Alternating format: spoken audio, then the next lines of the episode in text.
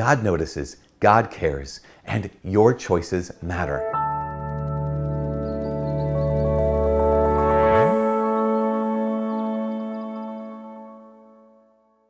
Hi, my name is Father Mike Schmitz, and this is Ascension Presents. So, uh, years ago, I heard of a, friend of my brother in law's. At one point, his parents had a unique parenting style where they wanted to teach their son responsibility, fiscal responsibility, so responsibility with money. And so, what they did is they said, okay, what would it cost us as parents to raise you for an entire year, um, excluding like, you know, rent or heat for, or like normal meals?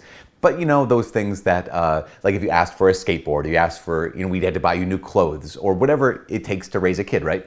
Um, he said they said instead of just buying those things piecemeal for him, they said we're going to give you, we're going to add it all up and give you that money that would have we would have spent on you in a lump sum. It's yours. Now keep this in mind that it's yours to use to buy clothes and to if you want a skateboard or whatever the thing is, right? Uh, then that this is for you, but it's this is the this is it. This is the whole for this whole entire year. So this young young man, I mean, he was in early adolescence. They were teaching him this.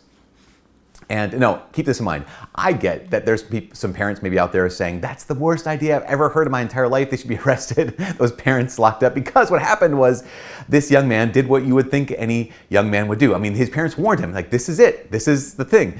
But he went out and spent all of his money in a relatively short amount of time on uh, fun stuff, right? Non non responsible things. Then, when it came to winter, he had a winter coat from the previous year. As an early adolescent male, he did not fit in that winter coat very well, and so he had, but he had to wear that the entire year. His jeans had holes in them, but he didn't have any money for new jeans, and he kept going back to his parents saying, "Can I have, you know, a, a new winter coat, a new jacket, new or, or new uh, jeans, new shoes?" They said, "Well, no, you spent all your money." Now, the important piece was the parents laid out the rules and they said, This is the amount of money, it's all yours. But we want you to learn how to use this wisely. In order to teach you how to use this wisely, we're going to allow you to experience the consequences of foolish spending. The next year, I guarantee you, the next year, what happened, and actually every year after this, this young man had, he, knew the value of a dollar. We'll say it like that. He knew the value of a dollar. He knew, he knew what things were worth, not just what they cost. And from then on, he became really, really good at saving, really, really good at wise spending. He just became really, really good at using money really well. But that's only because his parents let him experience the consequences of his decisions. Now, another caveat, right? Sidebar here. They didn't just cut him loose, right? Like he was still fed every day. He was still, you know, housed every night. It wasn't like they just like kicked him out of the house. You can't pay rent, anything like this. That wasn't even part of the equation they taught him consequences in the context of some safety, right? Rather than him graduating high school and going out into the world and not having any idea of consequences and it all was on him. His parents taught them taught this to him early. So consequences and actually letting someone experience the consequences of their actions is not a mean thing to do. It can feel mean, right? Obviously, that kid, as he had holes in his jeans and maybe holes in his shoes, as he's walking to school with a ill fitting winter coat. Yes, that can feel mean, but it wasn't mean. They were caring for their son by teaching him that actions have consequences. Now, here's the thing for us.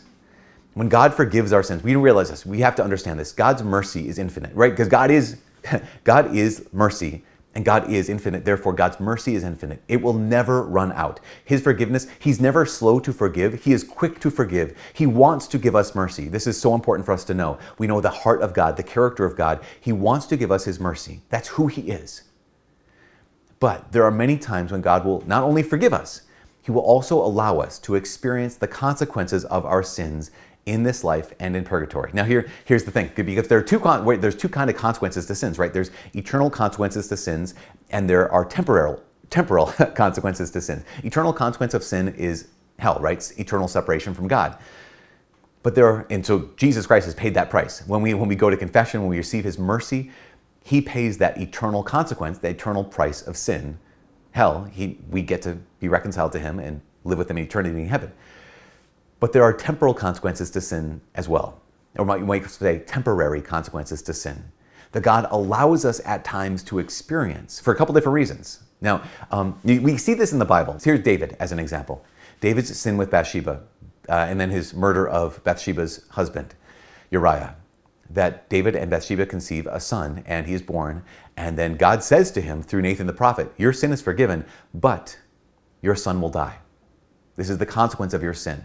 Now, we can see this from, from our perspective and think, like, that is super unjust. Like, why does this child have to die because of David's sin? That's a whole other story, whole other video to look at. We also have kings in Israel's history who have committed some kind of sin, and God says, okay, I forgive you, but here's what's going to happen uh, your line will pass away or your kingdom will be the kingdom will be taken out of your hands. Like what you have done in hardening your heart to the, to the Lord is yes, you're forgiven now, but the consequence is the people will experience the consequences of your decisions. And one of the things it reminds us of is the fact that even my private sin is not private, right? Even my personal sin, I'll say it like this even my personal sin is not private. Because oftentimes our personal decisions, someone else has to pay for. I mean, think of how many times in our lives that is the case my personal sin, someone else has to pay for. I just chose not to live up to my promise. I wasn't faithful to what I said I would do by showing up to work. Someone else has to take responsibility for that. Someone else has to pay that price. And there are temporary consequences. Even if someone says, No, I forgive you, it still costs them something.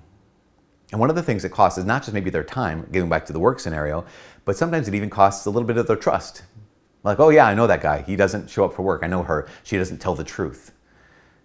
There are consequences to our sins. That's one of the reasons why there's a difference between forgiveness and reconciliation. So, again, uh, you might forgive someone, someone might forgive you. And so that means we've talked about it in other videos in the past as well that forgiveness is I'm not going to ask you to pay me back. I'm not going to wait for you to give me what you owe me. So, your, your debt is forgiven. I'm not going to wait for you to pay me back. But reconciliation is now we're united again. Reconciliation is now um, what was divided by that sin, what was divided by that, that action of yours, that choice of yours, has now been uh, reconciled, right? So we trust each other again. Our relationship has been reconciled. Our friendship has been restored. And that's not always the case. Because why? Because there are consequences to our choices.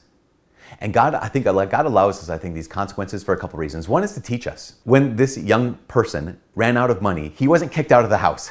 this was not eternal consequences to sin, right? And it taught him, as I said before, the next year and the year after that, this guy was he knew where every penny was going and he was very smart about it so it teaches us something when god allows us to experience the consequences of our sins and sometimes even to experience the consequences of other people's sins God is teaching us something. And the second thing I think is just so powerful is that God is teaching us that our decisions matter, that, that your choices matter.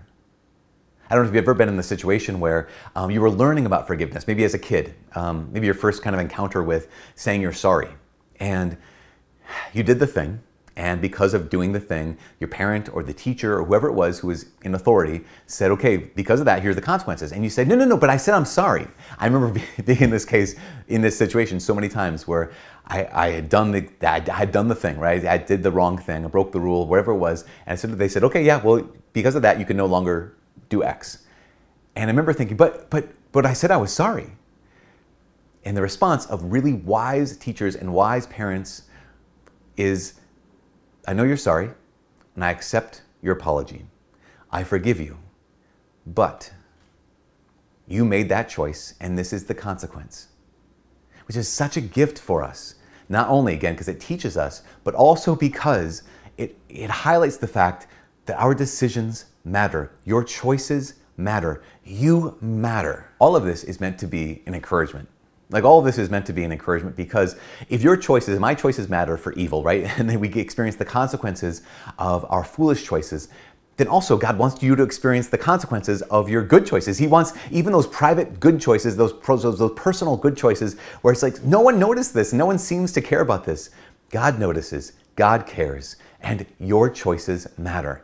And the, there are consequences, even if you don't experience those consequences of your good choices yet in this life, you don't feel them. They're not as powerful because they don't pinch. Like the good consequences don't, don't often pinch. Those good consequences um, are often unnoticed. But my just encouragement to you is this not to hold God in suspicion and say, is this the time when He's going to let me experience the consequence of my, of my sins? Because we're so afraid of that, right? We're so afraid of like the hammer of the Lord coming down on us. Do not hold the Lord God in suspicion. He loves you, He wants to give you His mercy. And even when He allows us to experience the consequences of our sins, that experiencing of the consequences of our sins is always oriented towards healing and growth, learning and responsibility so we can rise up from those things with His grace, even more powerful, even more humble, even wiser. I hope that makes sense. Uh, but also, don't be discouraged. Don't be afraid of the Lord. His mercies endure forever. His mercies are every morning. Even, even when He allows us to experience the consequences of our sins, He is there with us in those consequences. He never abandons us, and He never will abandon you. For all of us here to Presents, my name is Father Mike. God bless.